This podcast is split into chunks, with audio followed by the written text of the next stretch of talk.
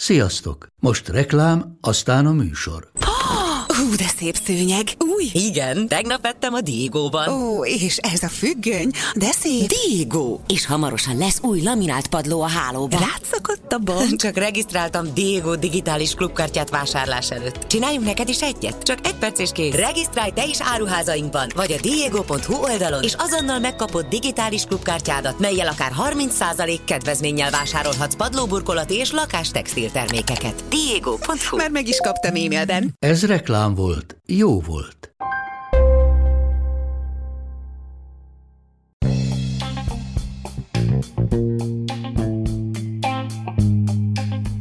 Ez itt a Pogi Podcast. Pogácsa Zoltán közgazdás, szociológus, politikai gazdaságtani podcastja a globális gazdaságról a klímaválság, az automatizáció, a digitális gazdaság, az egyenlőtlenségek és a posztdemokrácia korszakában. Az utóbbi években a magyarok is egyre többet fektetnek be részvényekbe, állampapírokba, piaci alapokba és egyéb más megtakarítási formákba. Kíváncsi voltam arra, hogy másképp fektetnek ebbe a magyarok, mint mások itt eh, Kelet-Közép-Európában, vagy Nyugat-Európában, vagy az Egyesült Államokban. Somogyi Flórával beszélgettem erről, aki a Lightyear nevű befektetési platform kutatási igazgatója. Nekik egyrészt vannak adataik a saját platformjukról, másrészt pedig felméréseket is készítenek, ezért elég jó áttekintésük van arról a kérdésről, hogy másképp fektetnek ebbe a magyarok, mint a többi ország polgárai. Ez következik most.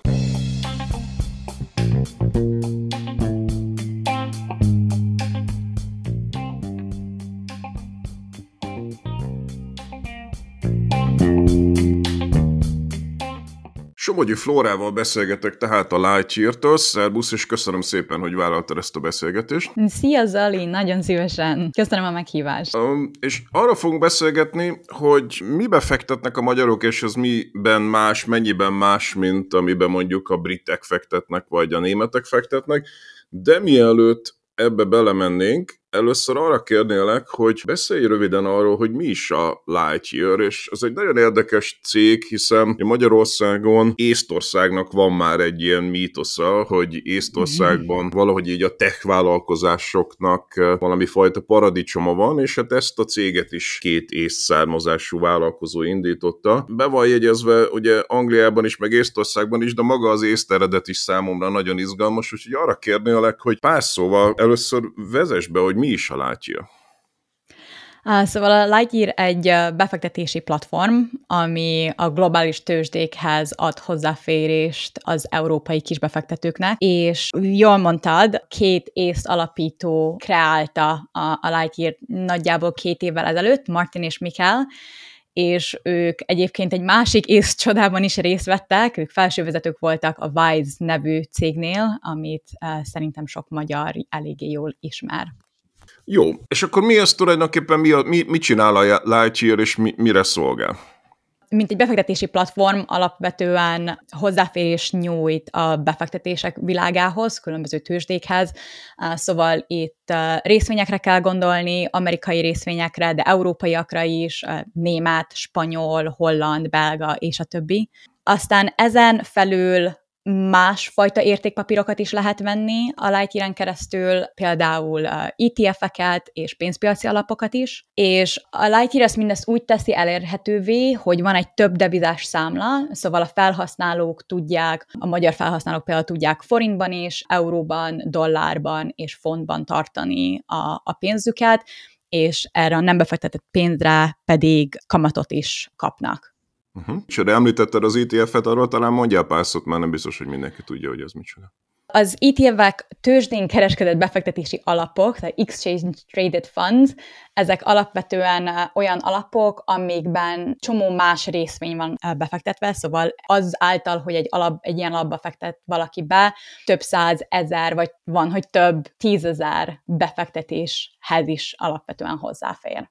Jó, akkor még ugye nyilván a logikus kérdés, hogy mitől más a Lightyear, mint minden más, mert ugye nagyon sokfajta platformon lehet kereskedni ezekkel, amiket elmondtál, de itt ugye arról beszélünk, hogy észt emberek létrehoznak mhm. valamit, mm. ami ugye valahogy a fintech világában egy, egy, egy újítás. Mitől újítás a Lightyear? Több dolgot is kiemelnék itt. Az egyik az, hogy a, a Lightyear-nek van egy, egy alacsony díjazása, de nem csak, hogy alacsony, átlátható is.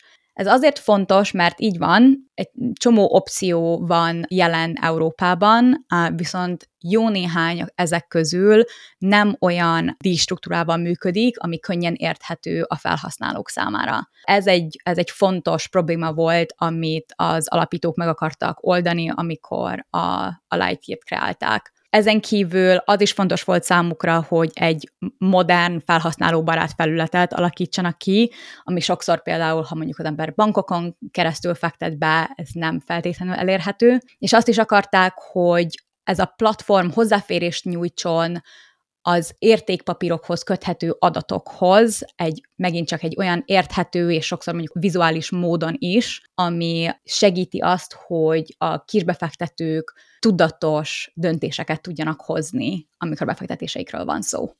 Uh-huh. Azt említetted, hogy nem csak forintban tarthatják itt a pénzüket, hanem USA dollárban, fontban is, euróban is. Miért jó az valakinek, hogy nem mondjuk ezekben a pénzekben tartja a lightyear a pénzét?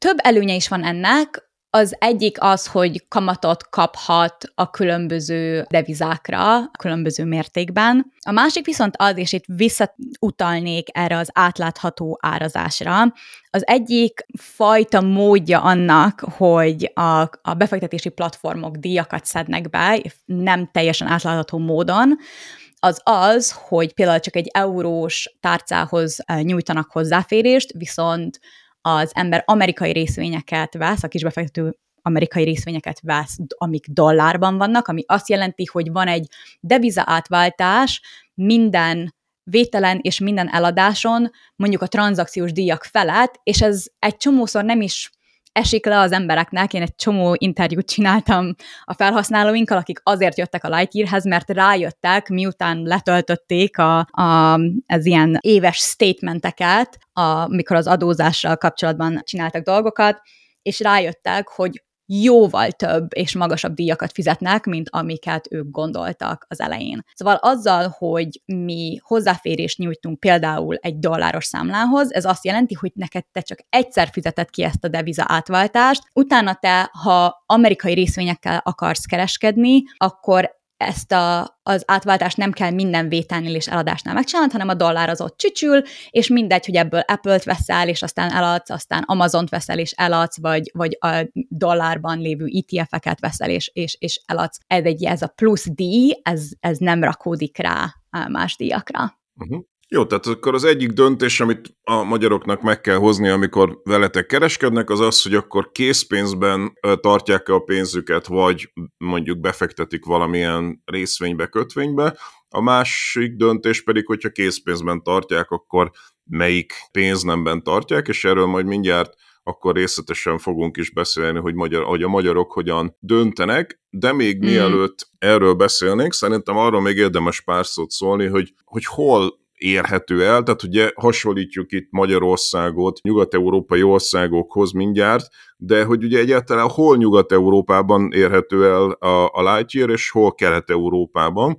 Tehát, ha jól tudom, akkor Nagy-Britániában kezdődött a történet, és utána az eurózónában folytatódott, de ha jól tudom, csak kelet, Magyarországon vagytok, csak kelet-európában, tehát rajtunk kívül még egyelőre nincsen más kelet-európai ország, ezt jól tudom?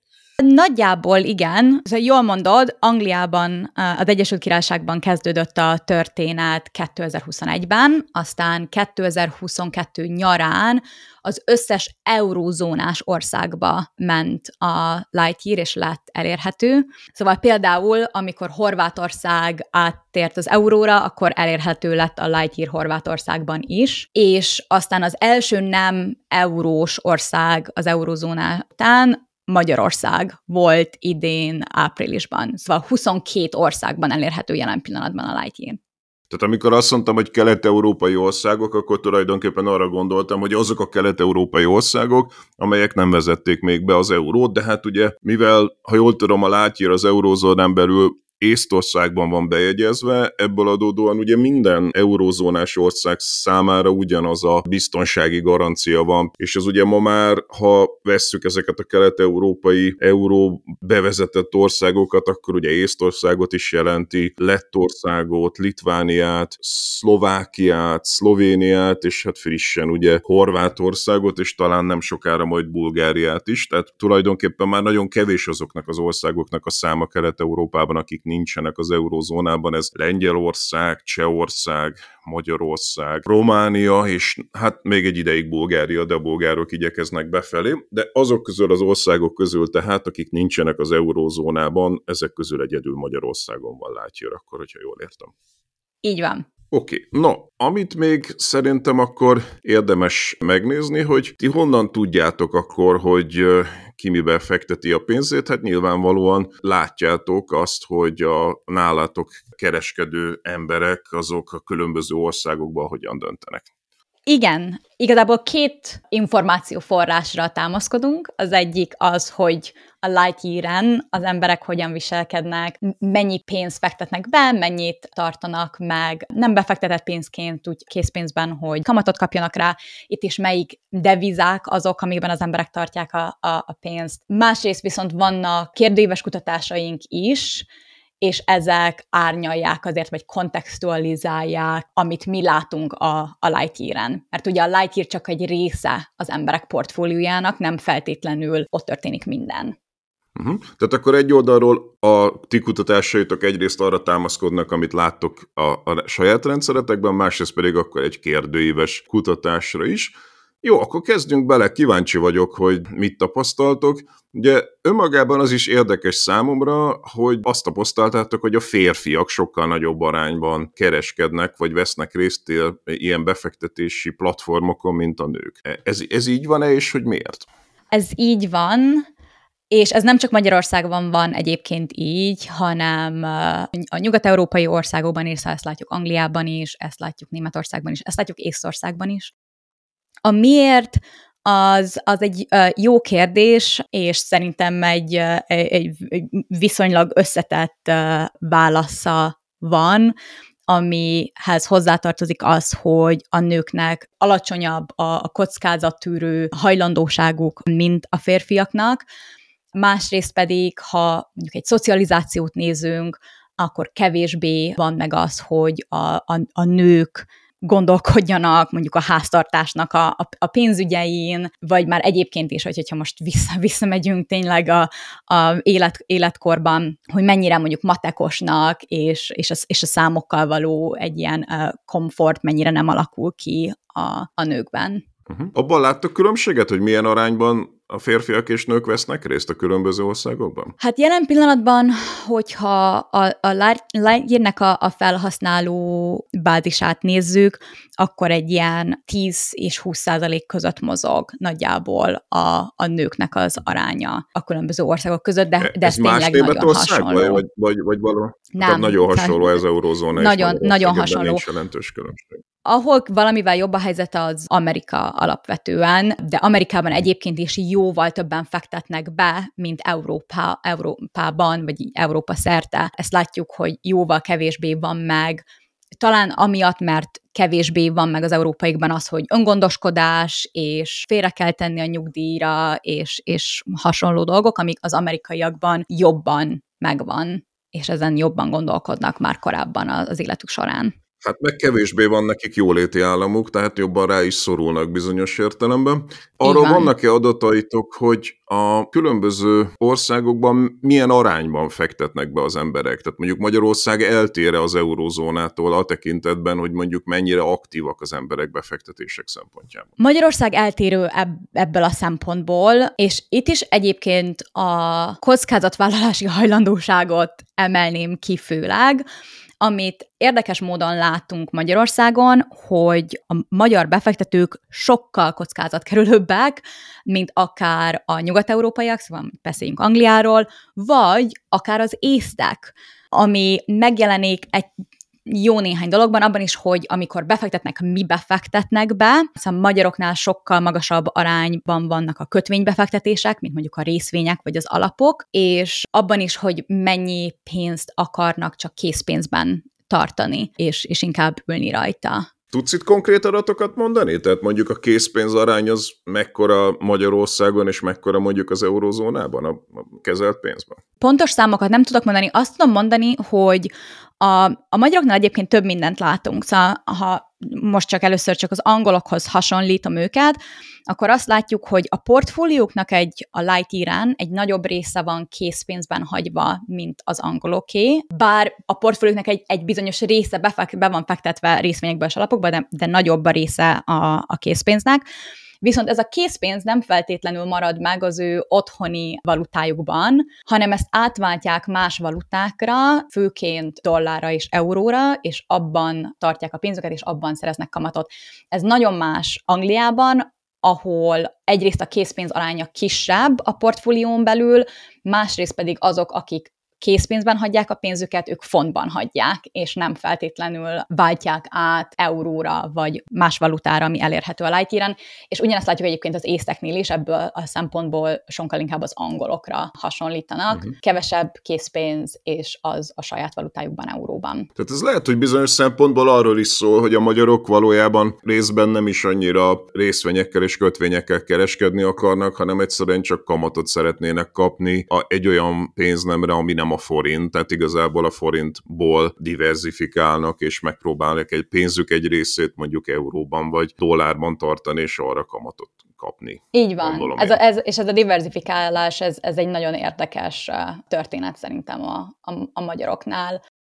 Egyébként a másik dolog, amit, amit látunk, és hát megint csak visszatérek erre, erre a rizikótoleranciára, hogy a, a magyaroknak, és ezt nem a lightyear látjuk, mert a lightyear nem lehet kötvényeket venni, hanem ezeket a, a kérdőívezésekből tudjuk, hogy 63 a, a, a lightyear lévő magyaroknak mondja azt, hogy van kötvénybefektetése, amíg amikor az észteket és az angolokat kérdezzük, ők nekik egy ilyen 20%-uknak van kötvénybefektetésük. Ez egy nagyobb, mint 40%-os különbség a, a kettő között.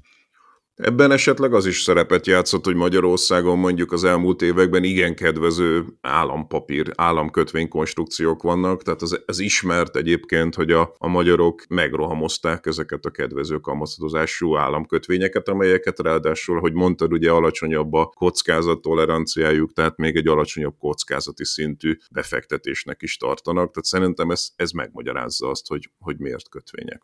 Szerintem is. Tehát az, az otthoni állampapíroknak a, az elérhetősége az mindenképpen hozzájátszik ehhez. Uh-huh. Van-e olyan adatotok, ami mondjuk a többi kelet-európai országot, tehát az eurozónás kelet-európai országokat hasonlítja az eurozónás nyugat-európai országokhoz? Ott van-e, van-e különbség? Szempontból gondolkodsz a, a, a különbségen. Tehát mondjuk a, az észtek, vagy a baltiak, vagy a szlovákok, azok hasonlóbbak-e a magyarokhoz, vagy hasonlóbbak-e Nyugat-Európához? Lightyearnek az adatai alapján és a kérdőívek alapján is azt látom, hogy hasonlóbbak a nyugat-európai országokhoz, mint, mint Magyarországhoz.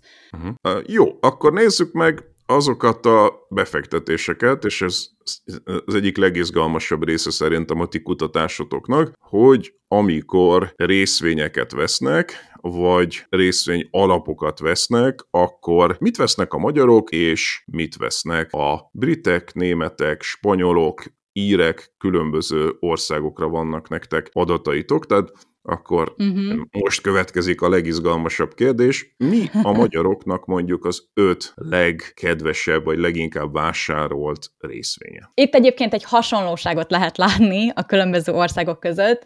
Ebben az öt top legnépszerűbb részvényben alapvetően a nagyobb tech cégek azok, amik előjönnek, és itt gondolhattok az Apple-re, a Tesla-ra, az Nvidia-ra, a Microsoft-ra és az Amazonra. Ez a fő, ez a legnépszerűbb öt egyébként Magyarországon és ebből a szempontból hasonló Anglia, ami ugyanez az öt, csak egy kicsit másik felosztásban, alapvetően vagy másik rangsorban, ott a Tesla vezet, amit az Apple, az Amazon, a Microsoft és a Google követ. Akkor nem teljesen ugyanaz, mert ugye a briteknél ott van a Google, a magyaroknál nincsen, a magyaroknál viszont elég előkelő helyen ott van az Nvidia, nem biztos, hogy mindenki tudja, hogy mi az Nvidia. Ez, ez így van, szóval az, az Nvidia egy uh, mikrochip cég, és ez az utóbbi időben jött fel kifejezetten. Egyébként a spanyoloknál is benne van a top 5-ben uh-huh. az Nvidia. A németeknél érdekes módon egyébként Igen. van egy másfajta, nem csak egy tech cég, hanem... Fussunk gyorsan a... végig a német listán, és mi a top 5 akkor?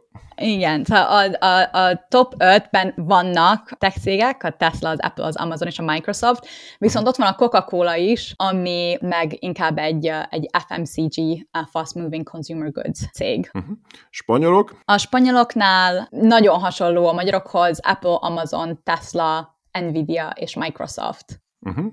Írek? Írek úgy szintén a nagyobb különbség itt, hogy a top 5-ben itt megjelenik egy ETF, ami az S&P 500, de az megint csak ugye nagyobb amerikai cégeket követi, úgyhogy megmarad ez a fajta érdeklődés ott is, csak a egyes cégek részvényeiből átmegy egy, egy alapba, ami mondjuk átfogja uh-huh. ezt az egész szektort. Uh-huh.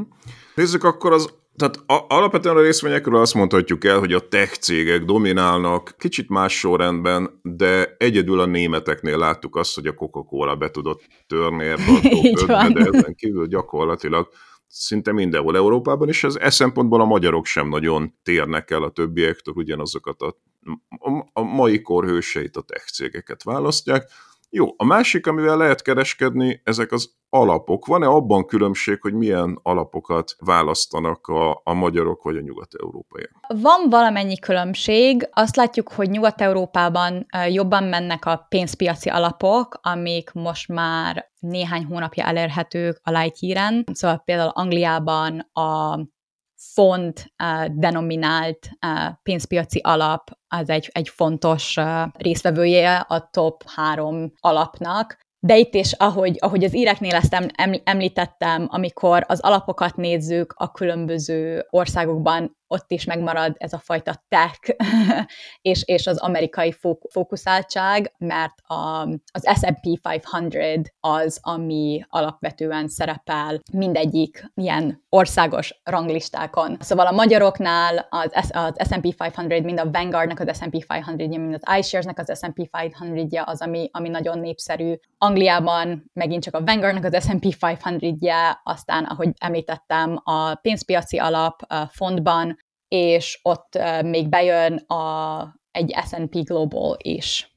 Úgyhogy nagyjából így, így lehet erre szerintem nézni, uh-huh. hogy a, a magyaroknál ez nagyon egy S&P 500, még a nyugat-európaiaknál bejönnek ezek a pénzpiaci alapok uh-huh. is. Uh-huh. Oké. Okay. És a felmérésetekben arra is rákérdeztetek, hogy általában milyen típusú befektetéseket tartanak az emberek. Itt is itt mondja, nagyon sokfajta befektetés jöhet szóba, ugye beszéltünk a részvényekről, beszéltünk a kötvényekről, az alapokról, de hát például ott, ott van a kriptó is, mint egy lehetséges befektetési forrás, mm. valamint ugye még olyan dolgok is, amelyeket kevésbé ismernek az emberek, például ugye az árupiaci befektetések, valamint az MMF és az NFT. Mik ezek az MMF és az NFT? Nem biztos, hogy ezt mindenki ismeri.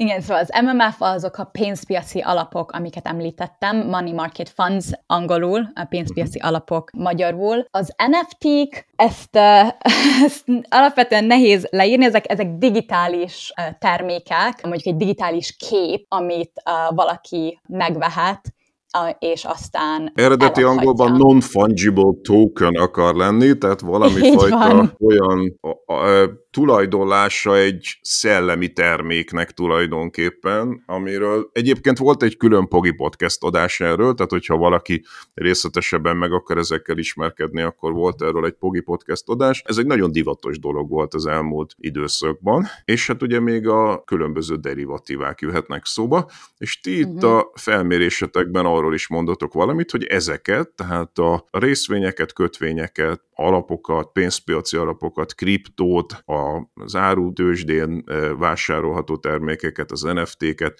ezeket milyen arányban preferálják az emberek, erről is mondatok valamit.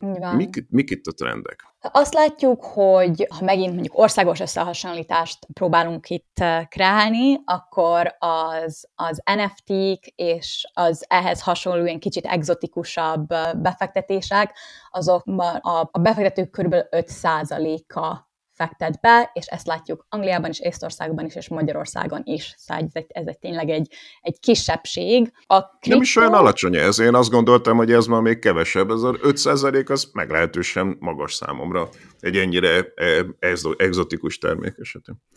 Ez szerintem, ha az egész populációt nézzük, akkor ez így van, ez magas, de ha arra gondolsz, hogy ezek a kérdőívek alapvetően a Lightyear-nek a felhasználóinak a kérdezése, ami azt jelenti, hogy, hogy ez egy azért egy másfajta csoport, Tehát mint azok a... Befektetésre egyébként is hajlamosabb csoportról beszél. Így van, és egy olyan a csoport, aki egyébként sokszor a, a tech világból jön a, már alapvetően, a, szóval van erre való affinitásuk, és, és ezt, uh-huh. ezt mhm. értik, ezt az egész, egész szektort.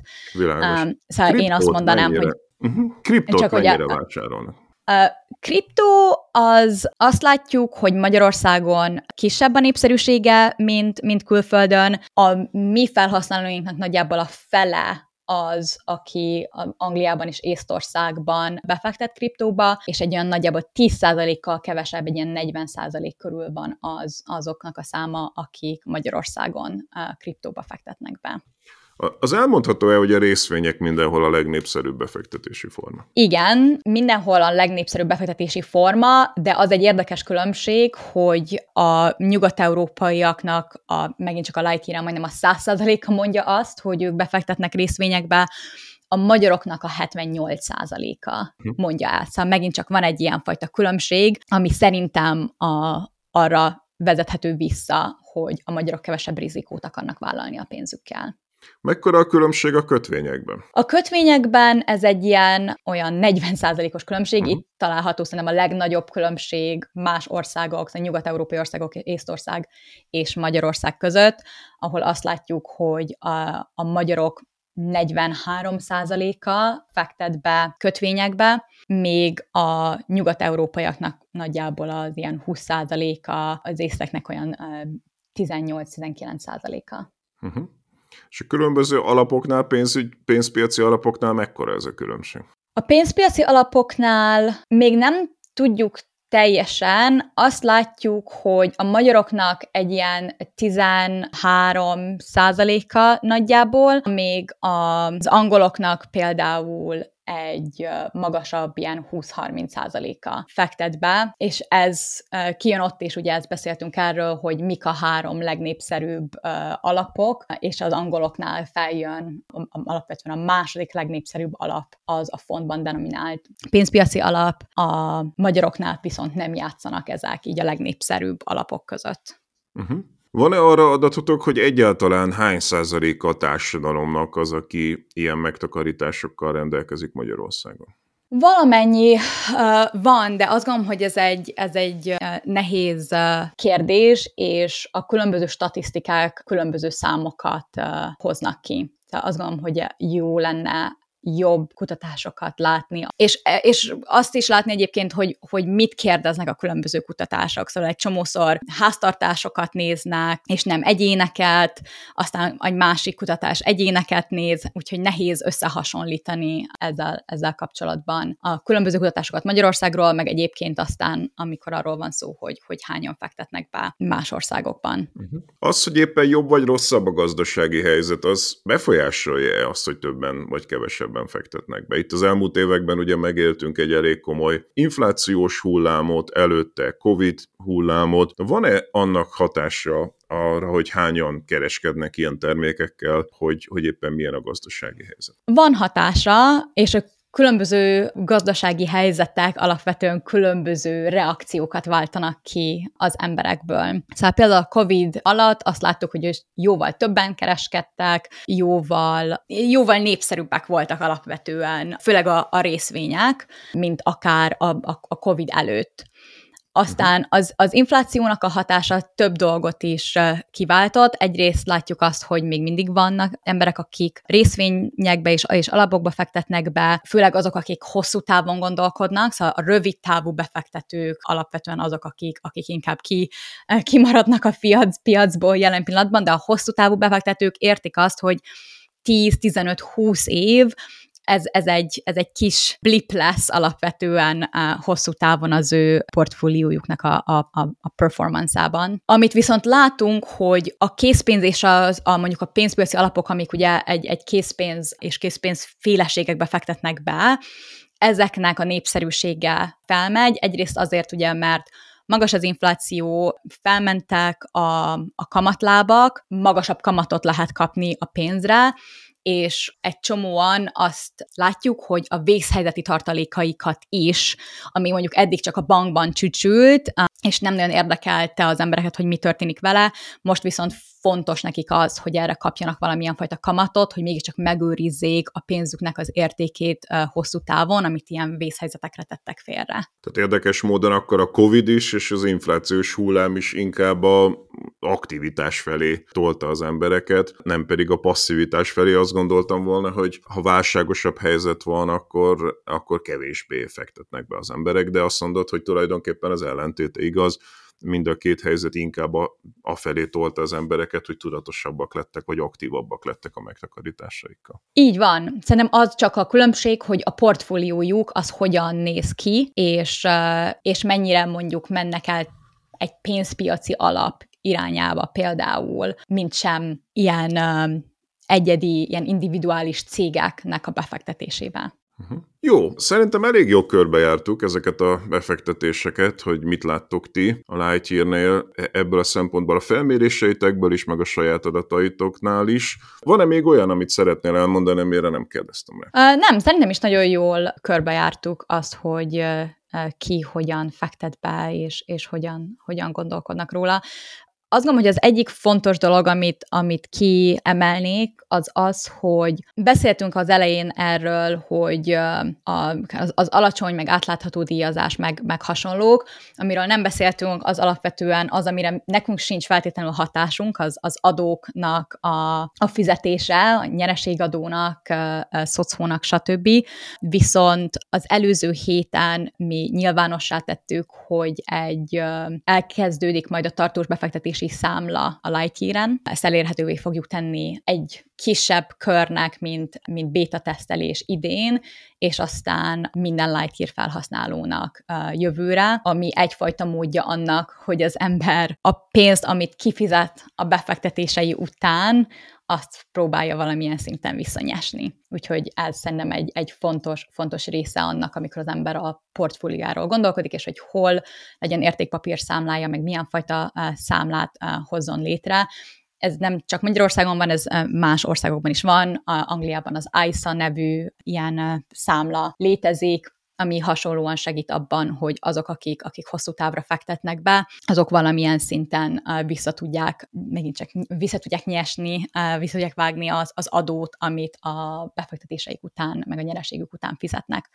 Úgyhogy szerintem ez egy, ez egy fontos dolog, amit akarok említeni, és amit szerintem fontos gondolkodni, amikor befektetésekről beszélünk. Rendben van. Somogyi Flóra, nagyon szépen köszönöm. Nagyon köszönöm én is.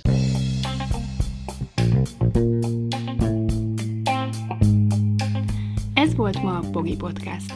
Ha vitába szállnál az elhangzottakkal, vagy témát javasolnál, keresd a Pogi blog oldalt a Facebookon.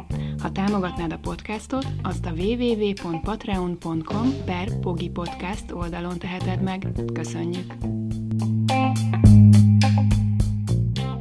Ha más podcastekre is kíváncsi vagy, hallgassd meg a Béton műsor ajánlóját.